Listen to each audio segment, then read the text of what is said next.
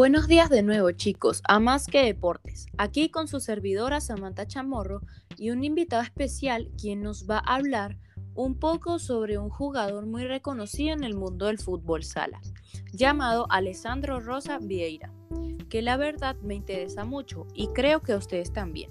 Bueno chicos, sin más preámbulos, comenzamos. Dinos Edison, ¿cómo estás? Buenos días Samantha, muy bien, agradecido de estar hoy en este gran podcast.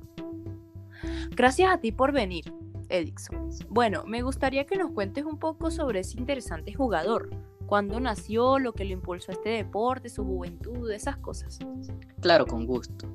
Bueno, Alessandro Rosa Vieira, mejor conocido como Falcao, fue, es un deportista brasileño que jugaba como ala en la disciplina del fútbol sala. Nació el 8 de junio de 1977 en el estado de Sao Paulo, Brasil. Mide 1.78 metros su último equipo en el que estuvo fue el Sorocaba Futsal como número 12 de delantero. Sus hijos son Enzo Méndez Vieira y Luigi Méndez Vieira. Él se retiró en 2018.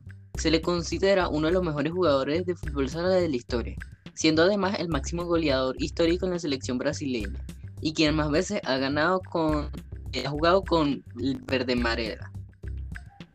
Wow, la verdad que siempre me impresiona la vida de los deportistas profesionales. Y cuéntanos, ¿cómo llegó al mundo del fútbol sala? Bueno, él desde, muy, él desde muy pequeño comenzó a jugar fútbol en los barrios pobres de la zona norte de la ciudad. Fue apodado como Falcao por su parecido físico con el exfutbolista profesional Paulo Roberto Falcao. En 1989 ingresó como juvenil en Guapira y así llamó la atención del Coriati, quien después lo reclutó para su selección de fútbol, Sala. Con ello firmó su primer acuerdo como jugador profesional. Es increíble cómo pasó de jugar en su comunidad a ser uno de los mejores. Entonces, ¿nos podrías decir en cuántos campeonatos participó? Sí, claro. Él participó en la Copa América, en el Mundial y en los Juegos Panamericanos de Río. Wow, me gusta cómo las personas logran triunfar en grande. Muy interesante la verdad. Tenemos muchas cosas más por hablar y saber, pero demos minutos para comerciales.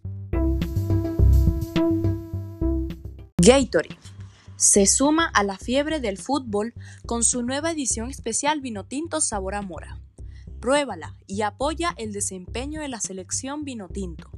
Gatorade, la bebida deportiva líder en Venezuela. Muy bien chicos, regresamos con el interesante tema. Me gustaría que nos dijeras cuántos trofeos ha ganado Alessandro en este deporte. Claro que les cuento. Bueno, con la selección nacional ganó en la Copa América en cinco ocasiones, en 1998, 1999, 2000, 2008 y 2011. En el subcampeonato en la Copa Mundial del Fútbol Sala eh, también en la eh, del FIFA 20 y en los títulos mundiales 2008 y 2012, y la medalla de oro en los Juegos Panamericanos de Río de Janeiro 2007. Y además fue premiado por la FIFA como mejor jugador del año en 2004, 2008, 2011 y 2012, teniendo el mérito de haber conseguido estos galardones sin haber nunca jugado en Europa. Qué impresionante, cada vez me impresiona más este tema. Y para culminar con este episodio, dinos qué lugar ocupa este jugador entre los mejores del fútbol sala. Bueno, él después de su retirada se le clasificó como el segundo mejor jugador de fútbol sala de la historia. Me gusta mucho este tema y a la vez me entristece mucho que se acabara este episodio, pero no es una despedida segura, porque pronto les hablaremos más sobre este deporte. Muchas gracias, Edison, por venir. Gracias a ti por invitarme. Espero poder venir de nuevo y hablarles más. Y con mucho gusto te recibiremos. Bueno, chicos, esto fue todo por hoy. Muchas gracias por escucharnos y no olviden unirse a nuestro próximo episodio. Les estaremos informando. Esto fue Más que Deportes. Chao.